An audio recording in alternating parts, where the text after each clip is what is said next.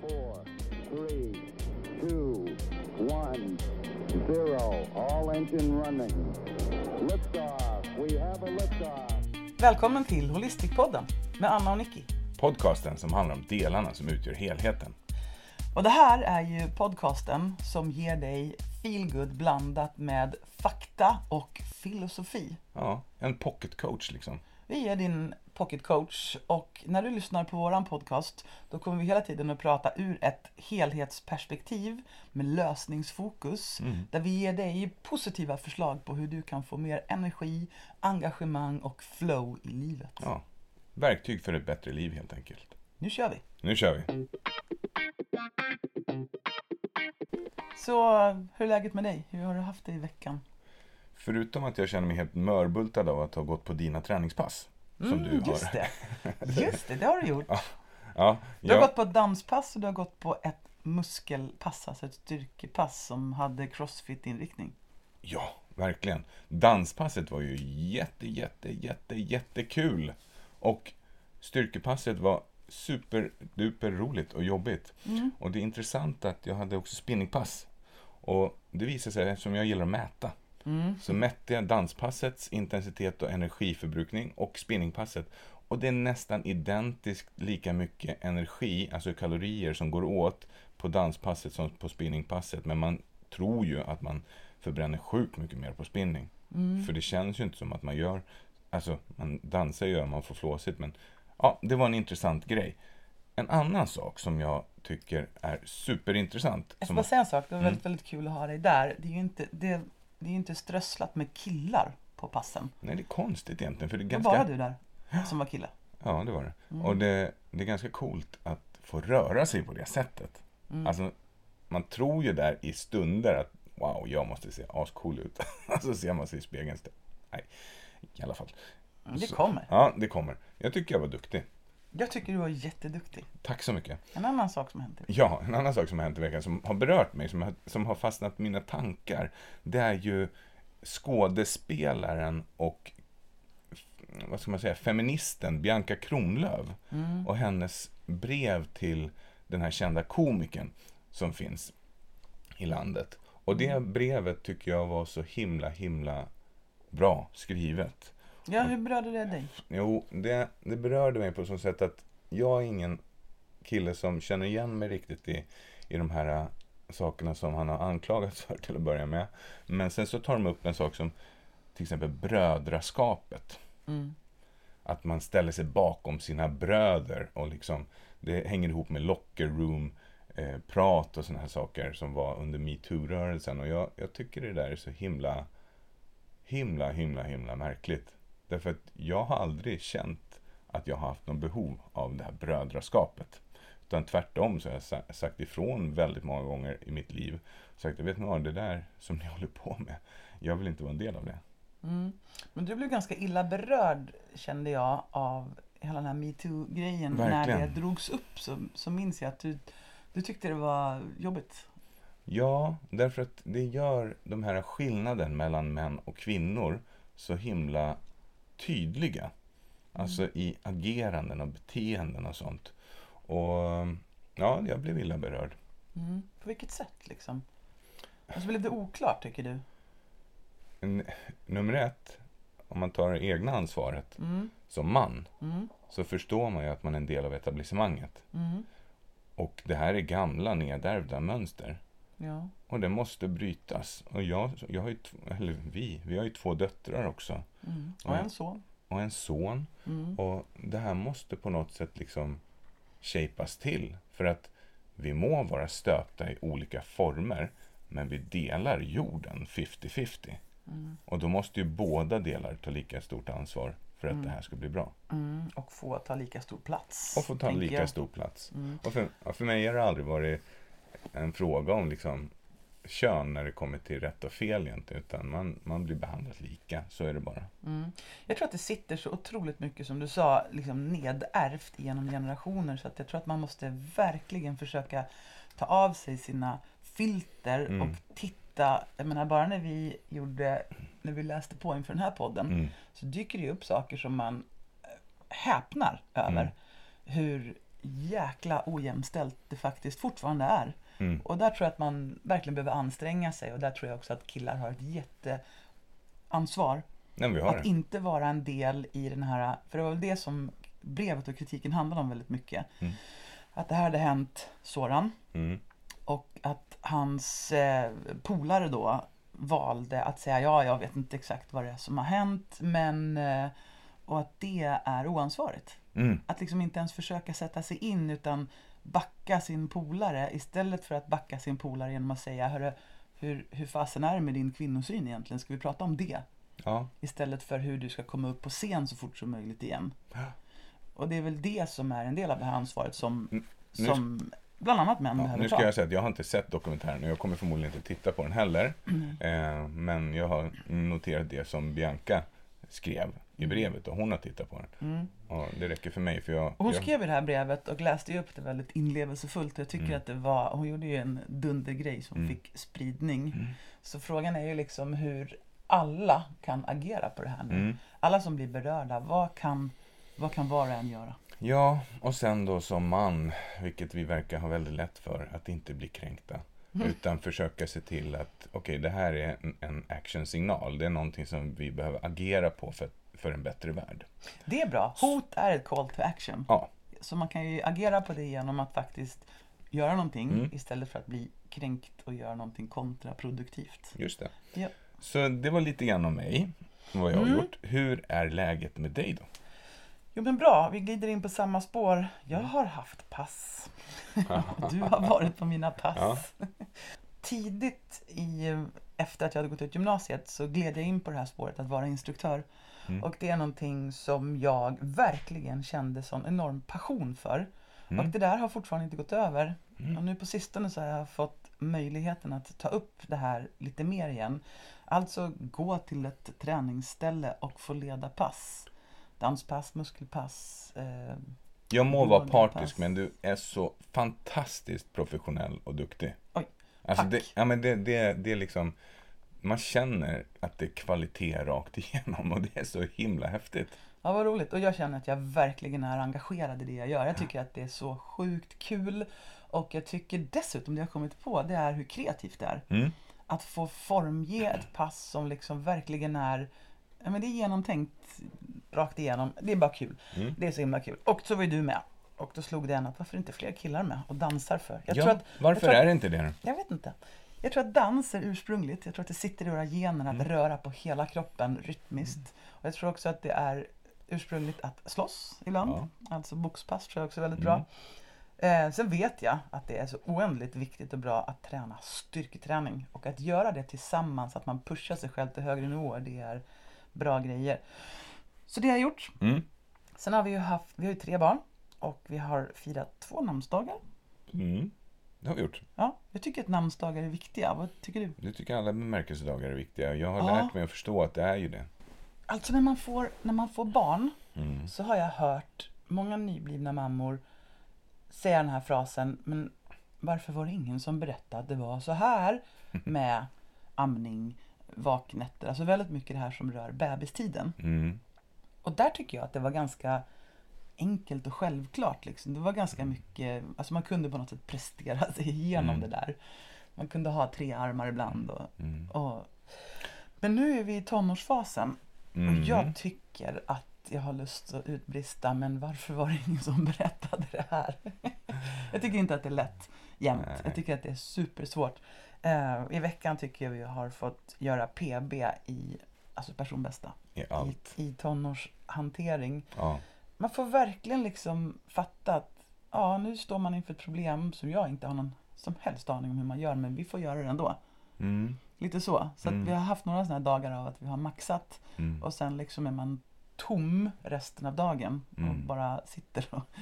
Ja. Men där har man ju hört många stories om tonårsföräldrar ändå som, som tycker att det var bra och sen så skulle de på det här men sen så var man tvungen att hämta dem mitt i natten för att de hade gjort något tokigt eller så här. ja, det är faktiskt det, sant. Alltså man det, har hört man är ju inte ensam om att ha det eh, eh, energikrävande i tonåren. Nej, men när man hör de där historierna Mm. så, så berättar ju den föräldern det i att alltså i en glättig ton ibland. Typ att ja, det gick ju bra. Man fick ju gå upp mitt i natten och åka och hämta dem. Mm. Men nu när man är mitt i det där själv, då är det ju inte alls så skojigt. Men jag säger som Ingmar Stenmark. Mm. Det går inte att förklara för en som inte begriper. Nej, Ja. men det är också så att eh, ju mer man tränar desto mer tur har man. man, Exakt. får väl, Man får hoppas att det blir så med tonåren också. man får träna Ja. som fasen Ja. så man kanske får lite tur till slut. Nej, men Ja. ett, nytt- ett nytt begrepp med det, med tonåren här, det är ju nudging. Att vi har börjat med att vi ska nudga våra ungdomar, det vill säga puffa dem lite grann i rätt riktning. Ja, lite grann tycker jag inte. Utan nu ska vi ju knuffa som tusan. Alltså orka vara en sån här människa som varenda dag bara du, du, du, du, Mm. du, hallå, du, ska du inte ta och... Kanske byta nudging till tackling. Det vore så jävla... Crosschecking. Jag skulle så himla gärna tackla iväg dem i rätt riktning. Men det är det som inte funkar längre. Nej. Alltså de är så stora nu så när Ja. man säger saker rakt ut då är det nästan självklart att de kommer att säga tvärt emot. Ja, sen man de kommer säkert tackla tillbaka dessutom. Det Ja. Ja. det är det. Ja, så har veckan sett ut. Och förra veckan så pratade vi om dos-respons och det visade sig få en otroligt intressant respons från våra lyssnare. Många kommentarer. Mm. Mycket kommentarer och gensvar. Och, och det är jätteroligt. Det, det är kul att få feedback Ja. såklart. Ja. Men eh, det är extra kul att få feedback i form av att wow, det här kändes som en ny dimension. Det här kändes som lite nytt. Mm. Och när vi poddade förra veckan, då gled vi nästan in på det här ämnet som vi ska prata om idag. Mm. Och det här ämnet tycker jag, som man, Mm. är superintressant. Och alla män som är intresserade av andra människor Mm. borde lyssna på det här. Ja, alltså alla borde väl lyssna eftersom det åtminstone berör hälften av jordens befolkning. Lite mer än hälften, Mm. till och med. Mm. Mm. Så om man tar ett majoritetsbeslut, då skulle man bestämma att alla ska lyssna på det. Självklart. Ja. Och det här är dessutom kunskap som är livsviktig. Så är det, Mm. verkligen. Där var du lite lurig. Hur tänker du då? Mm. Mm. Så Anna, vad är ämnet idag då? Idag ska vi prata om menscykeln. Om det faktum att kvinnor har olika hormonbalans varje dag i- månaden. Kul, kommer vi toucha in någonting på mäns cykel? Vi ska prata både om menscykeln och om mäns cykel, det stämmer. Ja, den är inte så det är spännande. Okej, Jo, jo, den är visst okej. intressant. Så om vi pratar om det då, vad, liksom, vad ligger bortanför det? Vad, vad mer kommer det att landa i?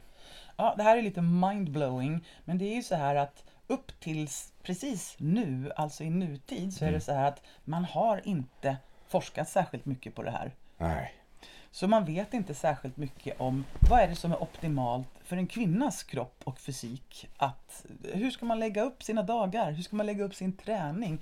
Proffsatleter har hittills tränat efter manliga förutsättningar.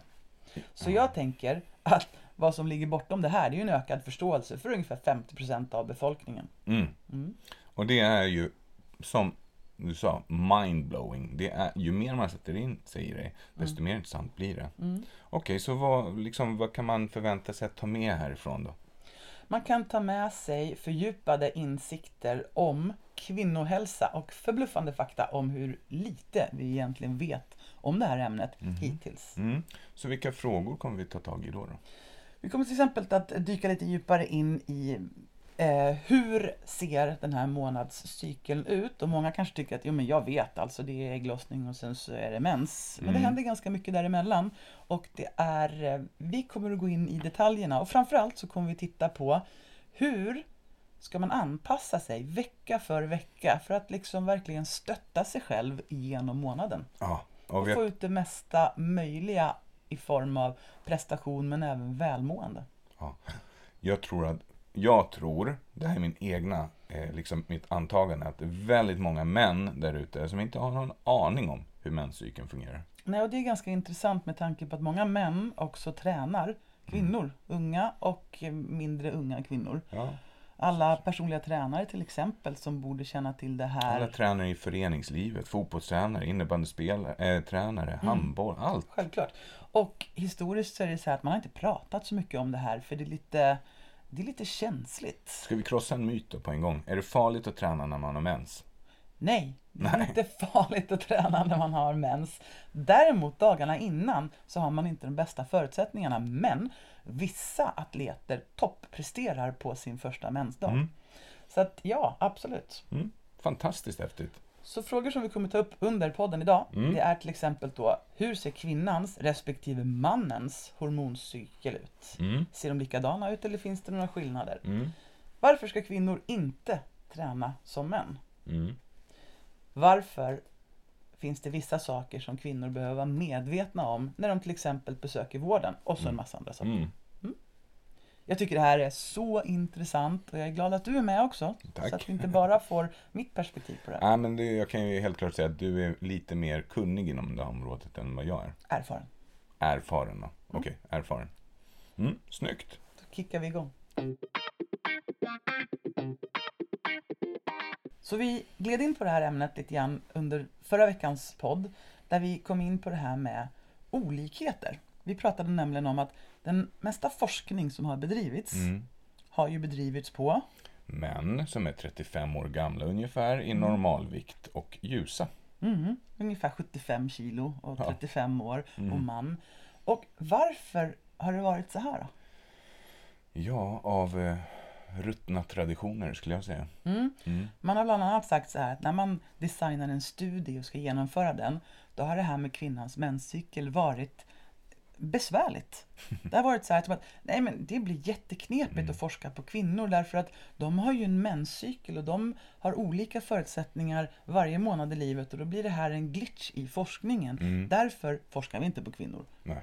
Ganska nyligen var det då en kvinna Mm. professor som sa men om forskningen som ni bedriver ska skapa ett läkemedel som kvinnor sen ska ta emot Mm. då blir det ju absolut nödvändigt att ni faktiskt också forskar på kvinnor. Ni får lösa det Verkligen. helt enkelt. Mm. Men det här är rätt sjukt för att då har det blivit så här att mannen han har då kallats för normen. Mm. Och det som faller utanför normen det är det som kvinnorna sen kommer med. Och det har då kallats för kvinnosjukdomar. En riktig slasktrattsdiagnos Mm. som inte har tagits särskilt seriöst faktiskt. Ja, och jag tycker att vissa sådana kvinnosjukdomar historiskt sett har varit helt fruktansvärda. Till exempel hysteri, Ja, som ju då var en kvinnosjukdom tills Ja. Mm. för inte så länge sedan. Alltså, Hysteria betyder ju livmoder. Och eh, då har man liksom benämnt det här när kvinnor kanske söker svar på någonting Mm. och vill veta mer och att det liksom är oro och ångest och sånt, det var hysteri. Mm. Och då har man haft en massa olika lösningar på det här med hysteri. Dels kan det ha varit att kvinnan har ägnat sig åt att vara nymfoman. Och då blir man hysterisk. Fast ibland så har man tänkt att kvinnan har fått för lite. Så då är det det som är lösningen. Ja, det är helt sjukt. Det är... Man blir mörkrädd när man liksom tittar bak i historien. Och det är inte heller särskilt långt bak i historien. Så att hysteri, Ja. det har varit ett sätt att avfärda kvinnosjukdomar. Ja. Man har också kallat kvinnor för nervsvaga. Ja. Och när man tittar på en nyligare genomgång Mm. av litteraturen så ser man att när män och kvinnor söker till vården, alltså nu i våra dagar, Mm. så får kvinnor oftare en psykisk förklaring när de berättar varför de mår dåligt. Alltså man säger att det är nervösa besvär. Medan en man mer blir tagen på allvar för att det är någonting fysiskt och man går vidare på det. En kvinna får oftare med sig ett eh, läkemedel utskrivet hem. Medan en man mer får andra lösningar. Mm. Män får generellt sett dyrare läkemedel utskrivna än kvinnor får. Man gjorde en studie hos unga läkarstudenter där man skickade in en mörk hyad kvinna Mm. och en ljus hyad man. Mm. Och de fick läsa enligt manus vilka symptom de hade. Mm. Och överlag så kom man då fram till att mannen, han beskrev nog minsann att han hade kärlkramp. Och kvinnan som då sa exakt samma sak, hon blev eh, uppfattad som att hon verkar må väldigt, väldigt dåligt. Vi tror att det är psykiskt. Så att det finns en ganska tråkig tradition inom vården som fortfarande lever kvar. Mm. Och det här har ju påverkat kvinnor fram tills idag. Det finns eh, en, en diagnos som heter SVBK. På riktigt finns den akronymen användes tidigare Mm. i journaler. Och förhoppningsvis SVBK. inte nu. Och den står för? Sveda, värk och brännkärringssjuka. Och det är när kvinnor då söker för till exempel dåligt mående, kronisk smärta, trötthet, utmattning. Det man för nu för tiden benämner fibromyalgi till Mm. stor del. Mm. Och eh, mm, det är märkligt. Det är mycket, mycket märkligt och det man dessutom har sett det är att långvarig stress hos Mm. till exempel kvinnor leder till precis de här besvären. Mm. Utmattning, värk i kroppen och så vidare. Och så vidare. Jag minns att vi tidigt i vår karriär som naprapater, Mm. du och jag diskuterade att det här med fibromyalgiska symptom Mm. ofta har gemensamma nämnare kring någon form av stress tidigare i livet. Ja, och där finns det ju också ganska, det finns en del forskning Mm. på hur olika män och kvinnor reagerar på olika stressorer. Det finns bland annat en studie som jag tycker är intressant där man såg att män som jobbar deltid eller sporadiskt och Mm. istället lägger sitt fokus på att ta hand om hem, hus, familj Mm. Mår sämre än de män som jobbar heltid. Mm. Medan kvinnor i sin tur då upplever mer stress och dåligt mående av att jobba heltid och mår bättre av att få jobba deltid och hinna med hem, hus, familj. Mm. Kvinnor upplever en större frustration kring att inte räcka till för hem, hus, familj och så vidare. Mm.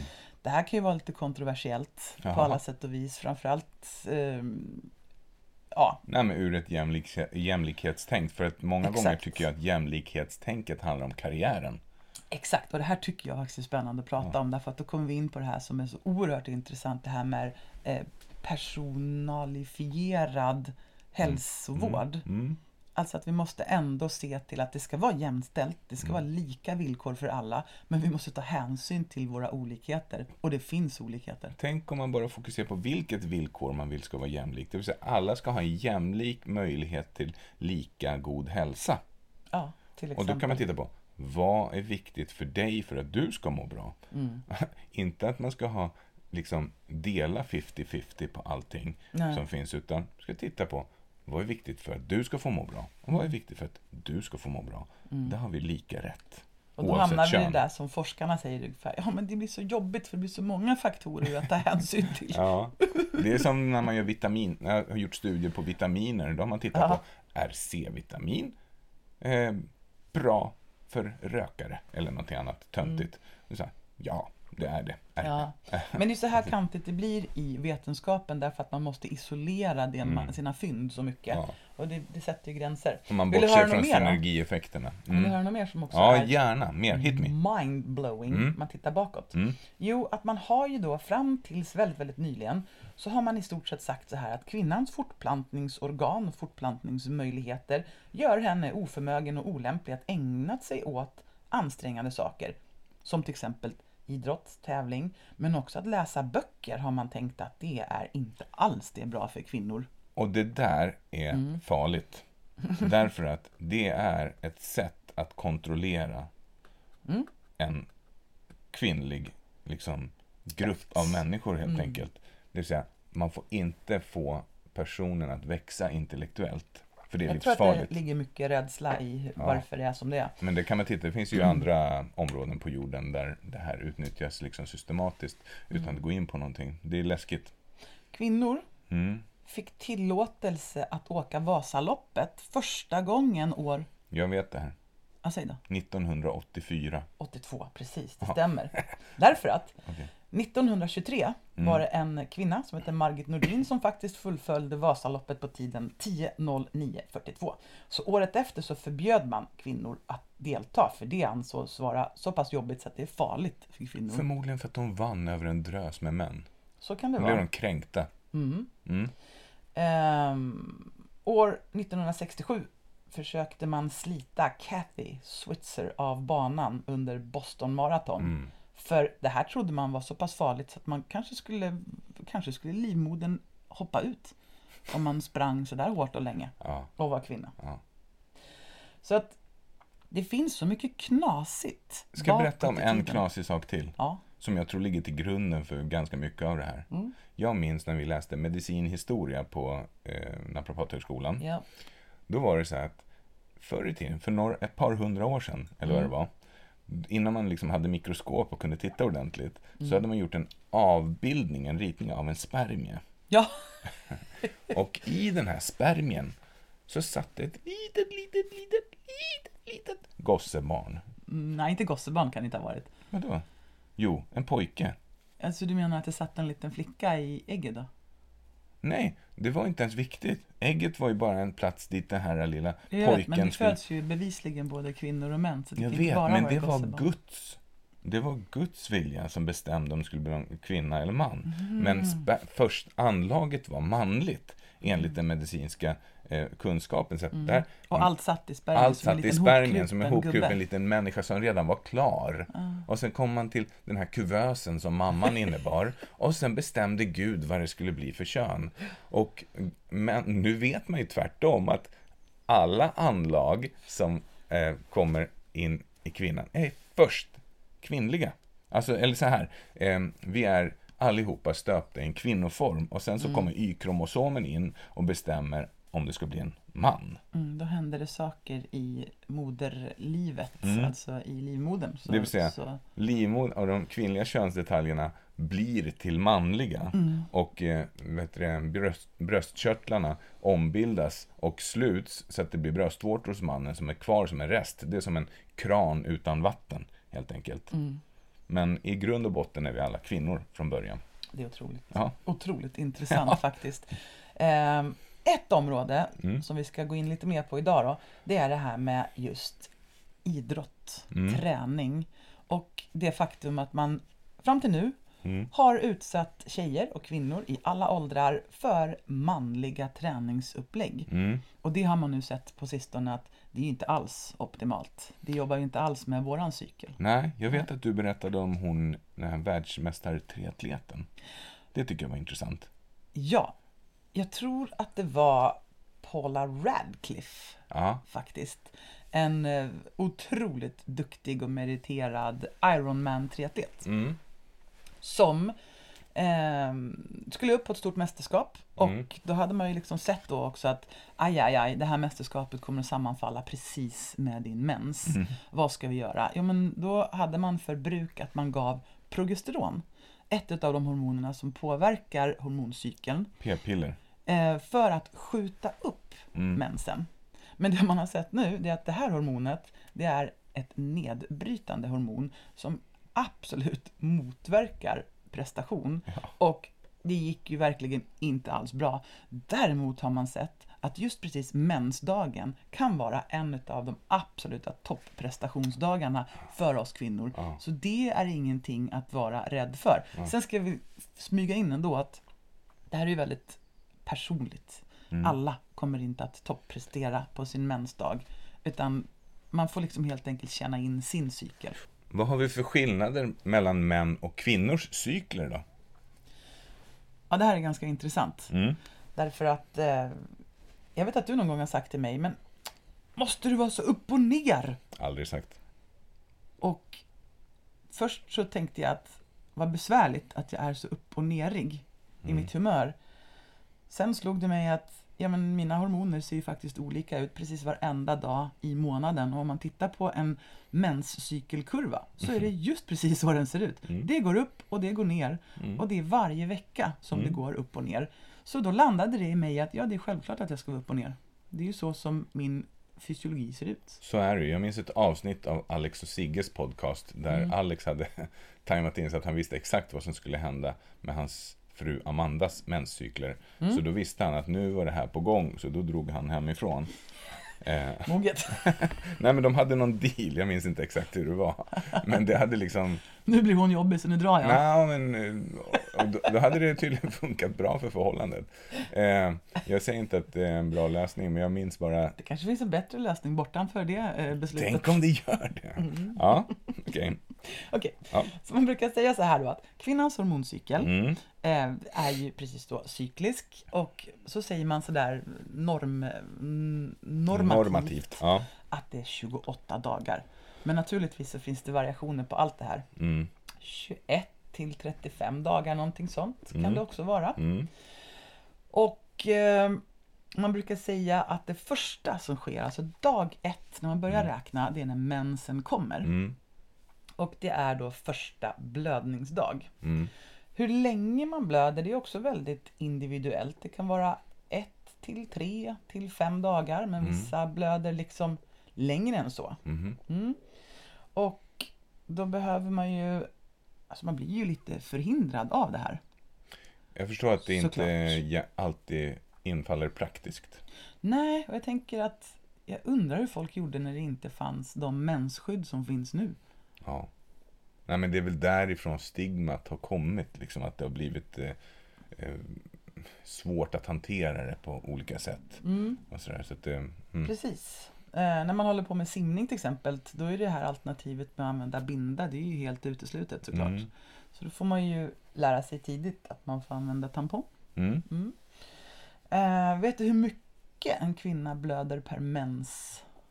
Det måste väl också vara individuellt, men jag tänker så här Ja. rent spontant, om man bara Mm. gissar utan att ha utan att komma ihåg hur mycket det var från studierna, Mm. så gissar jag att det är eh, en deciliter.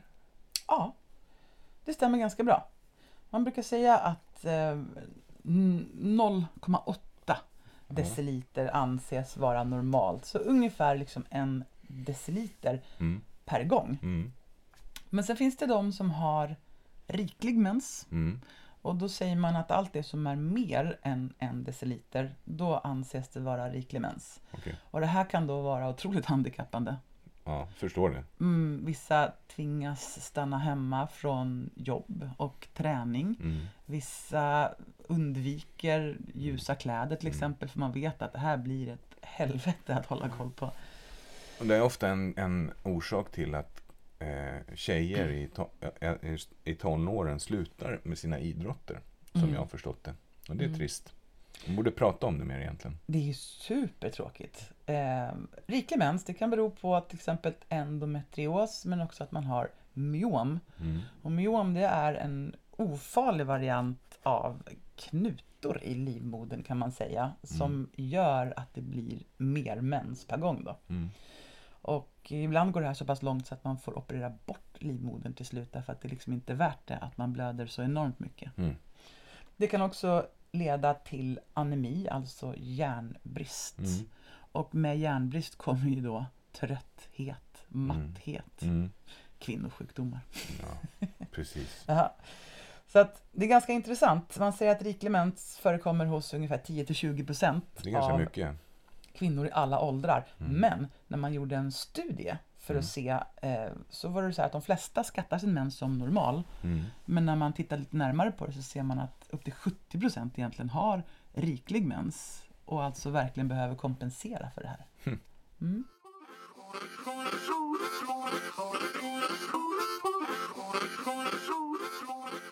Hur fungerar p-piller och p-pillers påverkan på prestationen?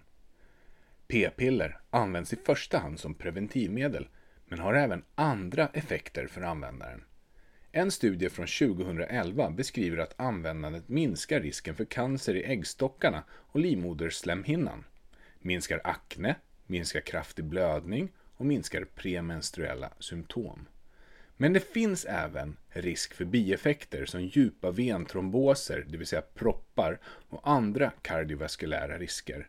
Främst hos rökare, överviktiga och kvinnor med en familjehistoria av just hjärt-kärlsjukdomar. P-pillrets uppgift är att förhindra graviditet och göra att cykelns längd konstant blir 28 dagar lång. Men p-piller kontrollerar koncentrationerna av endogena könshormoner genom att minska den naturliga produktionen av östrogen och progesteron, vilket innebär att de naturliga svängningarna som kan noteras i en naturlig menstruationscykel plattas ut helt och hållet. Produktionen av gonadotropider, det vill säga könskörtelstimulerande hormoner, hindras och gör att ägglossning inte äger rum, vilket i sin tur förhindrar graviditet. P-piller gör även så att produktionen av segt sekret i livmoderhalsen ökar. Det gör det svårare för spermier att röra sig. Dessutom blir endometriet tunnare, vilket minimerar risken för att ett ägg ska kunna implanteras i livmodern. Användandet av p-piller hos idrottande kvinnor har ökat från 1980-talet då 5-12% av idrottande kvinnor använder p-piller jämfört med år 2000 då 55% använde p-piller. I en senare opublicerad enkät från 2008 sågs ytterligare en ökning där 83% av elitaktiva idrottare använde p-piller. Idrottande kvinnor anger att de i första hand använder p-piller som preventivmedel, men anger även orsaker som att förbättra benhälsan, manipulering av menstruationscykeln och kontroll av premenstruella symptom.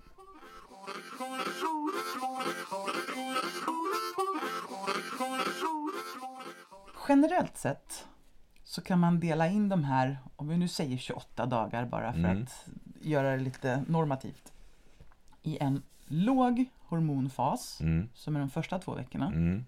och en hög hormonfas, som är de andra två veckorna. Mm. Så de första två veckorna, då är vi mer lik mannens hormonuppsättning. Mm. Och där är det då mer troligt att vi svarar ganska bra på manliga upplägg på till exempel träning och eh, aktivitet. Mm. Hormonerna ligger och tickar där lågt, eh, ganska lågt. Och sen ungefär på dag 14 så händer det någonting. Och det här är ju smått mirakulöst måste jag säga. Ja. Att varje... För det första är det så här att när, när en bebis ligger i magen Mm. så har den redan en hel uppsättning av ägg för resten av livet. Det där är, det är så häftigt. Det är så coolt så att Det liksom är som redan, en liten hos, kulpåse. redan hos fostret Ja. så ligger det en hel bunt med ägg Mm. på vardera sida i magen. Och det här är då med anlag nedärvda från mormor till exempel. Mm. Alltså där ligger allting. Det är gulligt. Ja, och när ett barn sen föds så har de de här ägganlagen redo i magen vid vardera äggstock då på höger och vänster sida. Och sen när man kommer i en viss ålder så börjar ägglossningen ske. Så varje månad så kastar kvinnokroppen ut en möjlighet till ett liv. Det- är helt makalöst. Eh, då kan ju du kontra med att säga, jo men alltså varje dag så kastar jag ut en miljon möjligheter till liv. Men Det gör jag inte varje dag. Nej. Wish you did. Ja, men eh, anyways, det här är ju fantastiskt. Nu ska inte vi gå in på det, men det som sen följer vid befruktningen, det här med celldelningen, alltså hela den resan och processen att det blir en människa som är så fantastiskt fulländad som vi människor är, som jag kan tycka i alla fall. Det är så makalöst häftigt att det så ofta går så bra. Ja, det är, det är Hur kan allt mindblowing hamna på rätt plats? Och så. Det, är- ja, men det är magiskt. Det som ökar förståelsen Mm. för att vi faktiskt inte är helt liksom lika varje dag, det som Mm. händer sen. Då kastar kroppen ut ett ägg. Mm. Och innan det här sker, då har den kvinnliga kroppen då först stött ut hela livmoderslemhinnan därför Ja. att den var liksom, den blev inte använd. Ja. Och sen har den bäddat i livmodern. Mm. Bäddat med en precis maxad livmoderslemhinna där ett ägg ska kunna få fäste Ja. och få näring och ett liv ska börja. Perfekt miljö. En perfekt miljö om en spermie skulle kunna träffa det här ägget. Mm. Och sen trycker hormonerna uppåt. Mm. Man gör sig beredd för att nu ska en graviditet starta. Nu ska ett liv börja. Mm. Så att nivåer av östrogen och progesteron stiger. Mm. Och det är klart att det här påverkar oss. Mm. Vår kropp gör sig beredda att göra en sak före allt annat och det är att bygga en människa. Mm. Och det är klart att det här påverkar vår kropp och vårt mående och vår psykisk hälsa. Mm. Och om det då inte blir en befruktning, Mm. då kommer de här hormonerna som har tryckt upp att börja droppa neråt drastiskt. Och det här känner man ju av då ibland i form av PMS. Mm. Premenstruella syndrom, spänningar. Så man känner av omställningen i kroppen då. Verkligen, och jag kan ju vittna för att det här, det här Jag kan också känna- vittna för det. Det här kan ju verkligen slå om från dag till dag. Jaså? Ja, Jaså, Ja. säger du det? Mm. Vad har vi på att slå om från dag till dag? Ehm, tydligast har vi kring ägglossning tycker jag. Mm. Vi kan ju gå in och kolla lite mer på de här. För om vi då tittar på att vi har delat upp det här i två faser, låg hormonell och hög hormonell, Mm. så kikar vi lite närmare på... Eh, eller ska vi spara det till senare kanske? Ja, vi gör det. Vi sparar det till senare. Okej. Mm. Vi tar istället och kastar oss. Mm. över... Ja, verkligen. Därför att nu har vi pratat lite grann om kvinnans Ja. cykel. Ska vi nu prata om mens Det går ganska fort. cykel? Eh, Hur lång är en mans hormonella cykel? Ja, lika lång som mannens liv. Nej, Jo, det kan jag säga. Den är 24 timmar. den är 24 Ja, timmar. men börjar den... Ja. Exakt. Och det är själva grejen är att mannens hormoncykel är 24 timmar lång. Mm. Påminner ganska mycket om eh, den cirkadiska dygnsrytmen egentligen. Ja, men Mm. en liten...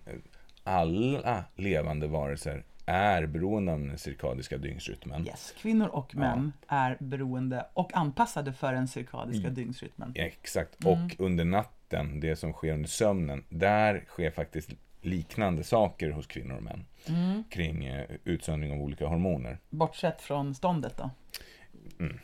Precis. Visst. Ja, För det hände väl under natten ett antal gånger. jag vet inte, jag brukar sova då. Nej men jag såg ett avsnitt på Sex and the City när hon var tvungen att kolla om sin man kunde få fjong eller inte. Så då tog hon så här en eh, remsa med frimärken Ja. och klistrade fast runt hans eh, sovande Snarare, snopp så att säga. Och om det där hade gått sönder då på morgonen då visste hon. Och så hade det gjort det och då blev hon så glad. otroligt enfaldig sak. Men, det, men i alla fall under natten kan jag säga så här att eh, mannens testosteronutsöndring sker var 90 minut ungefär. Den pikar var 90 minut under sömnfasen. Och, eh, Men dess- även under dagen gör den det. Ja, men under dagen, men under natten så sker den stora reparations, eh, liksom, eh, processen.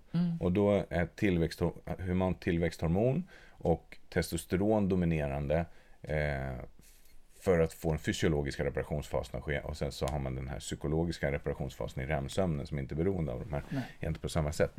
Men om man kikar då på den här dygnsrytmen Mm. så är det lite grann så här att eh, framåt morgonkvisten Mm. så stiger testosteron Mhm, mm, och kortisol. mm, Kortisolet är ju för att väcka upp kroppen så att man vaknar ur sömnen. mm. Testosteronet stiger och det här gör ju att många män på morgonen känner Mm. sig energiska, fokuserade och kåta. Det här jag, tycker jag är intressant, därför Mm. att många fokuserar alltid på testosteron som ett, ett eh, hormon som ska ha med sexdriften att göra. Mm. Men tittar man utanför det så ser man att testosteron har med energi, fokusförmåga att göra och ger en känsla av riktning. Mm. Och det här är ju viktigt då för, för män. Kåt. Nej, jag skojar Ja men jo, det är kanske är mål, målfokuserat då. Ja. Jag hör att du skojar. Men jag tycker det här är seriöst viktigt. För att många män då eh, som åldras tappar testosteronnivåerna. Och Mm. jag vet inte, vi kommer kanske komma in på hur man kan optimera det. Men vi ska prata mer om kvinnor tänker jag idag. Mm. Och då är det så här, hård styrketräning frisätter testosteron och Mm. kan normalisera testosteronnivåerna hos män ganska snabbt Mm. till att de hamnar runt 25-30 års åldern igen. Även om du är 50 eller 55 så män unite börja träna. Mm. Alltså börja träna hårdare, börja ta i när du styrketränar så kommer testosteronnivåerna liksom att spruta ut i kroppen. Ja, och det här är ganska intressant att vi har ju könshormoner Mm. och hos män så dominerar testosteron. Mm, ungefär Men 30 gånger mer än hos har kvinnor. östrogen också. I Precis som att hos kvinnor så dominerar ju östrogen, men vi har också testosteron. Ja, Så att det här är ju liksom, det är ganska fint att vi har de här hormonerna och det är självklart att evolutionen har skapat de här, eh, eller det har odlats fram för att det är bra, för att det är gynnsamt. Om vi män vill ha mer eh, östrogen, då ska vi eh, sova sämre, träna mindre och dricka mer alkohol. För då, då får, och stressa mer. För då kommer vi få en bättre frisätt, mindre testosteron och förhållandevis högre östrogenhalt. Mm. Nu kommer jag gå vidare med Mm. hur en mans eh, hormoncykel ser ut. Mm. Och då är det så att det stiger på morgonen som sagt var. Och i och med att det gör det Mm. så är det många män som tycker att det är nice med morgonsex. Mm. Om man då ställer det till kvinnans hormoncykel så är kvinnans eh, sexhormoner pikar inte på morgonkvisten. Nej, För de flesta. man får väl Men- anpassa sig. Så att på morgonen, Mm. då är det fokus, energirikt och det är work mode. Mm. helt enkelt. Under dagen så kommer de här hormonnivåerna att klinga av Mm. ju närmare kvällen man närmar sig. Så på eftermiddagen då har testosteronet sjunkit Mm. och det gör att det är mer gynnsamt för relationsbildande aktiviteter och kommunikation. Mm. Om man inte är astrött, för då vill man varken kommunicera eller prata. Kanske. Okej. Mm. Så därför är det så vilsamt och skönt att känna att ah, men nu kväll, nu sätter jag mig här i soffan och glor på TV tillsammans med familjen. Yes, på kvällen är testosteronet så pass lågt Mm. eh, och man, männen är då mer mottagliga för sitt östrogen. Mm. Så då kan det kännas mysigare att sitta i soffan och ta det lugnt. Mm. Och det står också här att just att gå och träna är Mm. någonting som boostar testosteron. Mhm. Och det här är ganska intressant därför att då ser man att för en man Mm. så ser det här likadant ut varje dag i månaden. Mm. Det är samma förutsättningar varje dag. Mm. Medan för en kvinna så är det olika förutsättningar varje dag. Mm. Och om man då tittar på hur vårt samhälle är uppbyggt, då är det faktiskt uppbyggt på så sätt att vi ska upp, rise and shine, gå till jobbet, prestera och framåt kvällskvisten så är det helt okej att varva ner, slappna av och ta det lugnt. Mm. Medan vi kvinnor eventuellt skulle må jättebra av att var fjärde vecka ha en jobba hemma-vecka. Ja, och det här är det jag pratar om det här med att om, om eh, jämställdheten handlar om att få god hälsa och må bra. Mm. Så ska, kanske man skulle titta på det här för att det ska bli jämställt. Att om man liksom ser om det är målet, vad Mm. behöver vi göra då för att anpassa samhället? Mm. vore ju ballt. Det är också så här att vi kvinnor pikar eh, åtminstone en vecka per månad så har vi mer energi, mer självkänsla och mer driv. Hmm. Och det här är också intressant då att kan vi tajma in det där på något bra sätt? Ja. Så att slutsatsen är ju så här. Vi Mm. har samma kapacitet till effektivt arbete, social förmåga och återhämtning. Det är bara olika. Det, finns ju, det känns som att det finns mycket lifehacks som man skulle kunna utnyttja som kvinna. Yes, Ta en anställningsintervju när dina, dina självförtroendehormoner pikar. Verkligen om man kunde styra Jaha, in det på fan, så det sätt. borde vara där. Bra, då, då satsar jag att försöka få det datumet för den här intervjun. Mm. Pang! Mm. Jag fick jobbet. Exakt. Mm. Ska vi kolla lite grann på hur de här ett Mm. till fyra veckorna ser ut Ja. och hur man kan förhålla sig. Ja. För nu kommer liksom Det här är viktigt. tips och tricks. Mm. Okej, så om vi börjar då. Vad är den första veckan i menscykeln? Ja, första, första dagen som man räknar är då första blödningsdagen. Mm. Och då brukar man säga så här att eh, hormonerna är ju då låga. Mm. Och man kan ha haft lite premenstruella besvär, spänningar och dippar i humöret. Mm. Och man har en viss inflammationstriggande verksamhet som pågår i vecka 4. Okej. Och det här kan då ligga kvar i vecka 1. Mm. Så det här kan leda till att du precis i början, då, de första dagarna, kan Mm. behöva lite mer återhämtningstid. Okej. Annars är det så här att det finns en hel del belägg för att just precis kring mens så kan du faktiskt maxprestera. Du har fysiologin med dig. Mm. Så att är det så att du är elitidrottare och ska göra en stor tävling eller insats Mm. så kan det mycket väl vara fördelaktigt att göra det just precis kring mens. Mm. Sen är det så här att man mår väldigt olika under mensen och kanske finns det ett behov av att ta hand om kroppen lite extra. Mm. Vissa sover mycket sämre eh, och har man rikliga blödningar så kan det hända att man blir störd i sömnen och måste gå upp och byta mensskydd. Vilket gör att man får visa lite mera self-care. Ja. Mm. Men det är Mm. också så här under vecka ett så är kroppen med dig i att träna tungt Mm. och hårt. Okej. Så här kan vi lägga på tunga vikter och träna hård, Mm. högintensiv träning Mm. och få bra utväxling på det här. Så förhållandevis mer styrketräning under den här fasen. Verkligen mer styrketräning och mer heat-träning. Är det, gäller det då, om man delar upp det i två delar, gäller det då hel, de här första två veckorna? Ja, generellt sett ska man säga så här att de första två veckorna, då kör vi hårt. Mm. Och vill man få utväxling på den styrketräning som man gör, Mm. då är det egentligen de två första veckorna som man ska fokusera på styrketräning. Det här är ju som, kan man det här så kan man ju prova det och se om det korrelerar till dig och då kan du ju få värsta dopingeffekten av det. Ja men verkligen, och på något sätt så är det så här för att våra eh, möjligheter att tillgodogöra oss hård och tung träning under vecka 3 och 4 Mm. är sämre. Däremot passar det bättre med uthållighetsanpassad träning där. Och De, egentligen, om man nu ska vara riktigt eh, krass, så kan man ju säga så här att ja, men, om kvinnor då ligger och tränar tung styrka mm. på samma sätt som män, då är åtminstone 50% av tiden lite bortkastad. Ja, ja. är det så? Du får, inte, du får inte samma utväxling av träningen vecka 3 och vecka 4. Nej, men Däremot riskerar du att få ett mycket större slitage om du ligger på med tung träning. just det, så skadebenägenheten är större under de två Ja, veckorna. för grejen är att precis som att testosteron är ett anabolt uppbyggande Mm. hormon så är progesteron katabolt. Östrogen är också är anabolt. Ju- Just precis, sa jag Mm. inte det? Nej, du sa Ah, Okej. Östrogen är också uppbyggande, det är liksom det är kvinnors uppbyggande. Mm, Eh, Vi bygger ju också upp av testosteron. Men progesteron som är det andra Mm. hormonet som dominerar i vecka 3 och 4. Det är alltså katabolt, vilket gör att du kommer inte att kunna träna lika hårt och din återhämtningstid behöver vara större. Det är fascinerande. Det är fascinerande, så att egentligen kan man säga så här då att i vecka 1 Mm. så har du menstruella besvär och spänningar och påverkan så är det bra att träna. Därför att det slätar ut de här dalarna.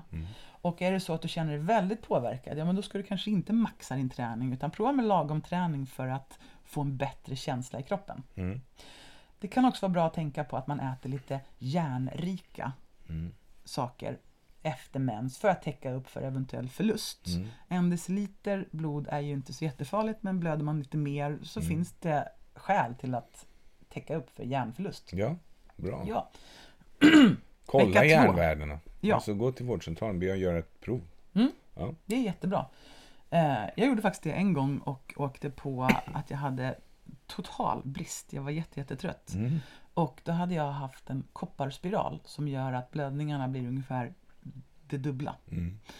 Eh, och det där ledde fram till att jag fick äta specialutskrivet järn i ett halvår Mm. för att komma upp i nivåer igen. Så Det blev är ju skillnad höjdare. också. Eh, ja, det blev Ja. verkligen skillnad. Mm. I fas 2, Ja. vecka 2, då är det många tjejer och kvinnor som känner sig toppen. Man är faktiskt mer självsäker, man har mer energi och man känner sig snyggare till och med. Och det som händer innan ägglossning, det är att man dessutom uppfattar sin partner som snyggare och mer attraktiv. Och det här är ju evolutionens fantastiska sätt att se till att livet går vidare. Jag känner mig snygg och läcker, jag tycker till och med att du är snygg och läcker, kom igen. Otroligt. Så att, som partner kan det vara väldigt bra att känna till ungefär där ägglossningen händer. Mm. För där mår man bra och är mer sugen på umgänge. Score! Ja, Mm. visst. Och här kan man då också passa på att lägga in såna här aktiviteter, precis som du sa. Lägg in mer sociala aktiviteter. Lägg in en arbetsintervju här om man kan. Mm. Nu, nu blir det alltid överdrivet. Det är klart man ska kunna ta en arbetsintervju var som helst. Jo, men det vore ju häftigt. Jag skulle tycka det var kul om lyssnarna, om någon lyssnare testar det här Mm. och så kommenterar liksom hur det hade funkat. Har Jag, jag, är lagd, liksom. jag, jag är lagd åt det hållet. Så hade jag varit kvinna, då hade jag lyssnat på det här och tänkt att mm, det här ska jag försöka lifehacka. Ja, jag ska testa. Ja. Mm. Men jag tror att de flesta kvinnor kan relatera till att runt omkring ägglossning så mår man ganska bra. Mm. Man kan få lite ont i både bröst och mage och man kan känna av själva ägglossningen. Mm. Jag gör det. Sen, det här droppet brukar jag känna av också. Ja, det är fas tre nu. Ja, Ja, på vägen Mm. från fas 2 till fas 3. Mm. Ägglossningen är liksom, man mår toppen, man Mm. mår bra. Plötsligt en dag så vaknar man och det är som att någon har dragit ner rullgardinen. Mm. Yes, hormonerna har vänt. Ja. Eh, och det är ju dötråkigt därför att då, då känner man sig jaha. Och vissa, vissa kvinnor lider ju enormt av det här. Ja. Att i stort sett för dem så kan det vara så här att två veckor av fyra är ganska jobbiga. Mm. Det är motvind och uppförsbacke. Mm. Det är helt sanslöst mycket tid Mm. som man lägger på PMS och PMDS. Mm. Och vad är det? Lite kort, så PMS, premenstruella syndrom och eh, PMDS är premenstruella dysforiskt syndrom. Så att det är en värre typ av PMS som leder till mera sociala och eh, eh, vad ska man säga livspåverkande humördippar. Mm. Så det påverkar livet i sin helhet för att det är så jäkla jobbigt. Mm. Mm. Just precis. Så i vecka tre, det som händer då, det är att östrogenet droppar ner för att sen börja stiga igen. Det blir en Mm. kraftigt dropp och sen så stiger det. Och det här progesteronhormonet Mm. kommer in. Och det är då katabolt, det betyder det är nedbrytande. Mm. Och man kan ha ägglossningsbesvär i vecka tre. Kroppstemperaturen går upp vid ägglossning och det här är också ett sätt att hålla koll på när man är som mest fertil, alltså Mm. mottaglig för att bli gravid. Mm. Bra att hålla koll på när man tränar eh, är till exempel om du tränar i varma förhållanden Mm. och din kroppstemperatur stiger så Mm. kommer det ju mycket lättare att kunna bli dehydrerad, alltså få vätskebrist. Just det. Så det är bra att hålla koll på. Ja. Ehm, det som också kan hända när progesteronet stiger det är att du känner av att andning och puls har stigit lite grann. Mm. Mm. Du kan också känna av det på ditt humör. Du kan vara mer lättretlig. Mm. Det är en effekt av progesteron. Mm. Dina energinivåer kan dippa lite grann och Mm. du behöver nu mer återhämtning. Mm. Muskelnedbrytning sker i den här fasen så man får vara extra noga med att fylla på med byggstenar. Och för oss kvinnor så är det viktigt att verkligen tänka på det här med proteinintaget. Mm. Man brukar säga så här att ett bra upplägg för kvinnor Mm. är 40% kolhydrater, 40 energiprocent protein, nej 40 kolhydrater, 30% energiprocent protein och 30 energiprocent fett. Mm. Det man också gör i vecka tre om man vill vara superproffs, det är att man börjar bygga upp med antiinflammatorisk kost och antioxidanter. Mm. Kommer säkert någon säga, ja men är det faktabaserat då? Ja men vissa saker är ju empiriska liksom. Man märker att folk mår bra av vissa saker. Ibland finns det ämnen som är lite nya och så Mm. säger man så här, det fattas forskning. Ja, det kan fattas forskning därför att det är ett ganska nytt ämne. Så att vi det- får vänta några år. Ja. Precis som att man fick vänta några år på att få reda på att nej, atomen är inte den minsta beståndsdelen. Ja. Den var inte det innan heller. Det är bara det att vi behöver, det tar ungefär 15 år för en vetenskaplig artikel att slå igenom. Ja. Så att vi får helt enkelt vänta ett tag. Men absolut finns det ju antiinflammatorisk kost. Mm. Och antioxidanter är väl ganska klara med. Mm. Det som sker i fas 4, Mm. det är att det är en inflammatorisk process. Bland annat, det triggar inflammationer i kroppen. Mm. Östrogen och progesteron sjunker rejält. Och det här känner vi av i kroppen. Det triggar inflammationer. Och det här tror man då är en del i det man kallar för PMS-besvär. Mm. Mm.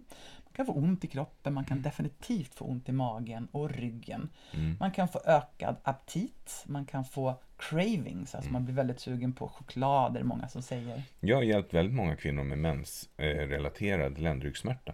Ja, exakt, för magen och ryggen hänger ju ihop. Ja, men det är man- muskulatur. Jag Ja. menar, det är, då musklerna blir påverkade och man kan faktiskt komma till en, en naprapat som är insatt i det här och få hjälp med att få loss de spänningar som skapar de här molverkssymptomen. Ja, Ganska lätt. Ja, så det är mycket som händer här i vecka fyra. Mm. Eh, man är inflammationstriggad, man kan få sömnstörningar, humöret är påverkad, energinivåerna går ner Mm. eh, och all extra stress i kroppen kan då öka på PMS-besvär. Mm. Så att överlag så kan man tänka så här, de här dagarna som är innan mens, där behöver man vara eh, självomhändertagande. Mm. Man behöver ha self-compassion och self-care. Mm. Kanske vila lite extra. Mm. Kanske dra ner intensiteten i träningen därför att det kommer inte ge så mycket att pusha på här. Kanske sliter mer. Verkligen. Mm. Och man kan tänka på att äta bra mat som fet fisk. Nötter, ägg, frukt, grönsaker. Minska på skräpmat, för man har sett att skräpmat triggar ju Mm. inflammatorisk verksamhet vilket triggar PMS. Mm. Eh, Äta vitaminer och mineraler och återhämtningspass, yoga, promenader, sådana saker. Mm. Mm. Och det här är ett sätt att då jobba med sin fysiologi istället för att liksom jobba emot den hela tiden. Cyklisk hälsa. Jajamän. Så slutligen, Mm. vad tycker du om det här? Ja, vad tänker du? Ja, men jag känner att det här är ett ämne som, som man kanske behöver röra vid vid flera tillfällen. Därför att det är ju otroligt intressant. Mm. Eh, dels för alla kvinnor, men sen alla som jobbar med kvinnor. Mm. För att jag tänker så här, många gånger när jag jobbar med holistisk coaching som vi Mm. erbjuder, då ingår ju liksom kosten och träningen som en naturlig del i det hela. Och jag märker alltid, jag är en sån eh, kille som inte räds att prata om de här eh, cyklerna. Utan prata gärna om vad som händer med mensen och sådär under tiden. Mm. För att många kvinnor ger mig feedback då på att ja, men det är så intressant för jag har blivit väldigt sådär äh, som en klocka efter att jag har gjort de här förändringarna. Mm. Eller jag har, jag har, inte, jag har, inte, jag har knappt några PMS-besvär längre som jag alltid har haft tidigare. Mm. När de har lagt om kosten, börjat träna mer eh, regelbundet och effektivt och sådär. Det finns saker att göra, helt Mm, klart. Ja. Verkligen. Och jag tror att vi behöver kunna prata om mens. Ja, men det har ju traditionellt sett varit väldigt tabu. Vi har inte ens kunnat säga mens, utan man säger röda veckan, lingonveckan, Presenter. sylt i kanoten. Men och då är det Kärt barn har många namn. Ja, jag tror att det handlar om att det har varit förenat med någon form av äckel och smutsighet. Ja, Eh, vilket också är märkligt, därför Ja. att blod får finnas i alla former, men inte mensblod. Ja, men precis. Så det, det är skitdumt. Mm. Och jag tycker inte att det är äckligt eller eh, smutsigt på något sätt. Och då går det ju lättare att liksom hjälpa.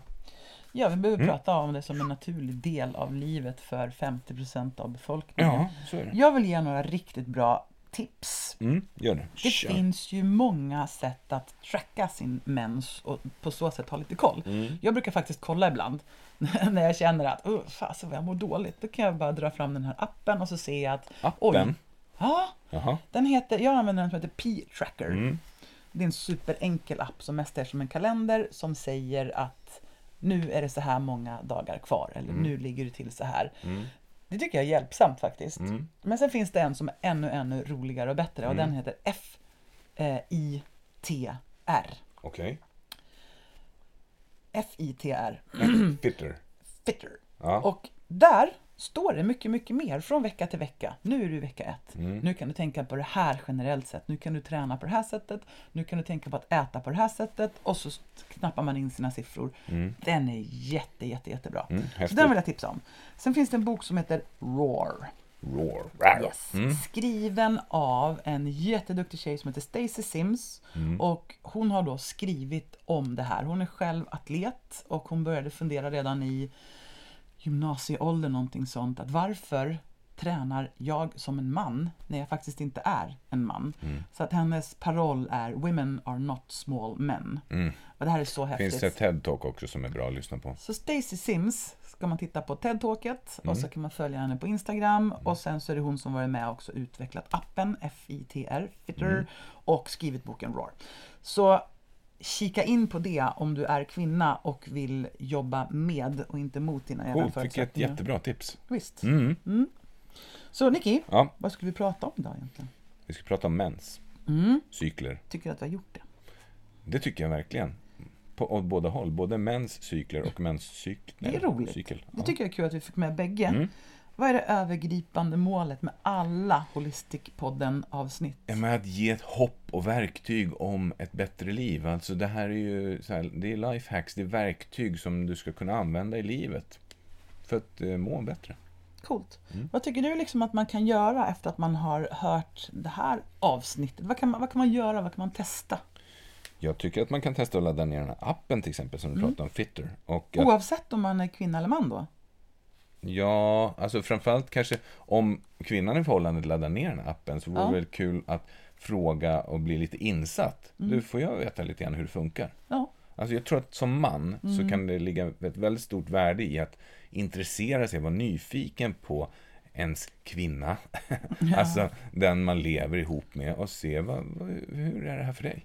Och det här är också intressant när man har eh, barn i hushållet som Mm. eventuellt också har en Ja. cykel och reagerar på den. Ja, verkligen. Att man har lite koll. Det, man, det kan Såklart. skapa förståelse och Ja. man kan också stötta andra människor på ett bättre sätt. Det kanske blir ännu bättre än förut. Vet du vad som är coolt? Nej.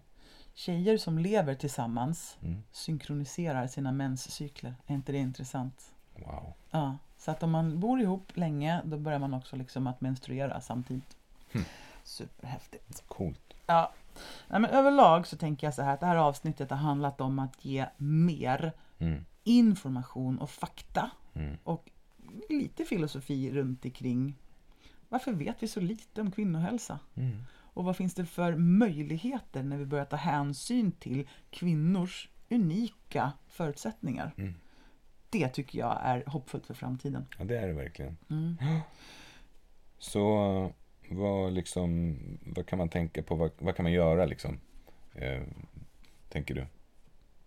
Generellt sett eh, Ja. med det här, nej men jag tänker att vara mer följsam liksom och vara, stötta sig själv Mm. mera. Att framförallt kanske, vill du ha bättre utveckling av den Mm. träning du lägger ner, sätt in krutet där det ger som bäst effekt. Mm. Och se till att du tar hand om dig själv lite extra den där fjärde veckan.